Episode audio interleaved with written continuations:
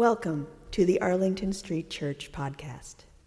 Founded in seventeen twenty-nine, Arlington Street continues today as a gathering place for progressive people of faith in the greater Boston area and beyond. We are located at the corner of Arlington and Boylston Streets, across from the Public Garden in Boston, Massachusetts. Please visit A S C boston dot org for more information about this historic Unitarian Universalist congregation. Arlington Street Church, gathered in love and service for justice and peace.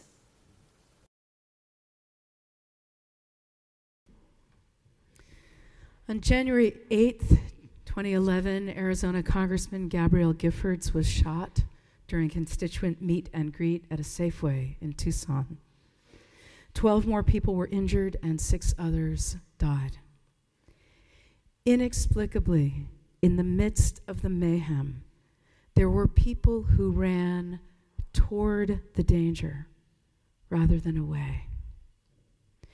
One of those people was seventy-four-year-old Bill Badger, a retired Army colonel who didn't stop even when he was wounded in the head by a bullet. He grabbed the gunman's left wrist. A woman kicked a second clip of ammunition out of his hand. He got him in a chokehold and with three others helped tackle and subdue him until help arrived. Afterwards, Bill Badger said, "No, I don't consider myself a hero. I did what anybody would do." Following the shooting, Bill and his wife, Sally, traveled across the country for three years, campaigning for background checks on every gun sold. After such a tragic event, he said, "One thing I'm trying to do is to make something good come of this." Bill Badger died on March twelfth, and I wept when I heard it, remembering his courage. His selfless courage. Did you ever notice that when we call someone like Bill Badger a hero, they always say, "I just did what anybody would do"? They always say that, but it's not true. And it's true. This morning, I invite you to join me in a reflection on everyday heroes and the spiritual practice of everyday heroism. If you will forgive me for saying the word snow on this first Sunday in spring, there is a wonderful story of everyday heroes that our own Anne Clark learned from her mother's father, who grew up on the prairie in Huron, South Dakota. Grandpa Durfee told the story of being at school when a blizzard hit. In the blinding snow of the whiteout, men from the town gathered and stretched out in a long line to form a human chain to the one-room schoolhouse where the frightened teacher waited with her charges. And then, bundled up one by one, the children were released into the storm, and a huge hand appeared out of the whirling white, held them for a brief moment, and passed them on to the next hand. On and on, Anne says, from hand to hand, Grandpa and the other children were passed along until they were safely home. I love to picture those huge hands emerging from the whiteness, the human chain of caring hands helping the children home. Everyday heroes just doing what anybody would do. This is the spiritual practice of everyday heroism. And speaking of snow, let's just get it out of our system, shall we? I hope you didn't miss the news of the bald eagle couple that took turns sitting on their nest through that last blizzard.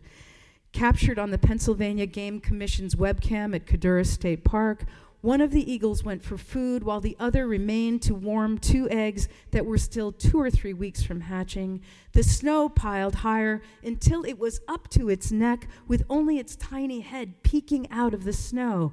An everyday hero, just doing what any bald eagle would do. Move over, Horton.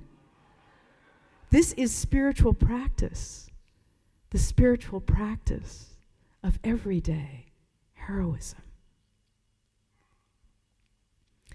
Father Murray Brodo is a beloved Franciscan priest who for many years lived in a very rough neighborhood in Cincinnati. In nineteen eighty-one, he taught me something really important about helping, and I want to tell you the story as he told it. One-on-one neighboring would change the world, I said to myself, as I took Miss Susie to the Cincinnati Gas and Electric Company this morning at eight o'clock. She was afraid to take the bus because she is eighty years old and arthritic and hasn't left Pleasant Street in a long time. But her bill read three hundred dollars, and she was afraid it wasn't a mistake. There was this parking spot right in front of the Gas and Electric Company, and I went into a little restaurant for breakfast while I waited for Miss Susie. She was out, mistake corrected, by eight twenty-five. We were home by eight thirty-five, an errand that would have taken her a whole morning of waiting for the right bus and riding the bus and not knowing where to get off was over. A load of anxiety for her old heart was prevented by a simple ride to and from the Gas and Electric Company. All over the world, says Murray Brodo, if a middle-class family lived next to a poor family, and people cared for only one neighbor, we would live in a different world, a better world. There would be little need for social services and welfare, and there would be no waiting in line to see the social worker. The great anxiety of the poor is in waiting. The fear that they will stand all day in a line that has no end, that at the other end the social worker will be tired and frustrated when their turn finally comes, or there will be a further delay, or there will be no help for them. This is why everyone needs one poor neighbor only. As soon as there are two, there's a waiting line. Father Murray Brodo continues, if everyone who hears these words would adopt one poor family, the result would be more astonishing than hundreds of government programs. In a government of the people, only the people can make anything better or worse. Most of my life, he says, I have lived sheltered from the pain of people like Miss Susie. Oh, I cared about the poor in a general way, but I didn't know any Miss Susies. And now I understand that everyone needs a Miss Susie to love and cherish, to keep life from being futile. Miss Susie helps me far more than I help her. Every time she asks me even the smallest favor, she worries that she is upsetting my plans for the day. And I think about my plans, my work, and I realize how petty they are and how unimportant most of what we do really is. Miss Susie's prairie presence reminds me how important it is to be human. Nothing I will ever do in life will be more important than taking Miss Susie to the Gas and Electric Company. An everyday hero, Father Murray Brodo, just doing what anybody would do. This is the spiritual practice of everyday heroism. Desiree Andrews is an eighth grader and cheerleader with the Lady Knights cheerleading squad at Lincoln Middle School in Kenosha, Washington. sorry, Wisconsin. She also has Down syndrome. And while cheering at a recent boys' basketball game, Desiree was bullied from the stands. The kids in the audience were picking on Dee, said player Chase Vasquez, so we all stepped forward. The players called a timeout and walked off the court. One of the kids stepped up into the stands and confronted the bully, saying, "Don't mess with her." And then the seventh grade coach, Brandon Morris, says, "All of the guys got together to show her support." Since that game, team members have been especially protective, walking Desiree to class. Player Scooter Terrian says, it's not fair when other people get treated wrong because we're all the same. We're all created the same. At the most recent game played in her honor, the boys chanted, whose house? Dee's house. Beaming, Desiree says, it was sweet, kind, awesome, amazing. Everyday heroes. Seventh and eighth grade boys, just doing what any seventh and eighth grade boys would do. This is the spiritual practice of everyday heroism.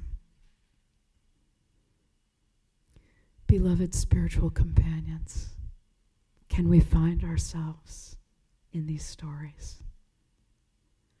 Bill Badger subduing a gunman and working for gun control in honor of those he could not save. The men making a line out to the schoolhouse, passing the children from hand to hand through the blinding snow. Bald eagles staying on the nest through the storm, up to their necks in snow, and the eggs warm below. Murray Brodo, driving Miss Susie. Nothing I will ever do in life, he says, will be more important than taking Miss Susie to the Gas and Electric Company. Chase, Brandon, Scooter, all the middle school boys sticking up for Desiree. We're all created the same. All of them, everyone, an everyday hero, just doing what anybody would do.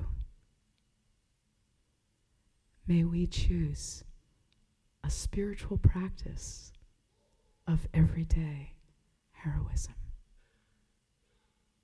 Amen.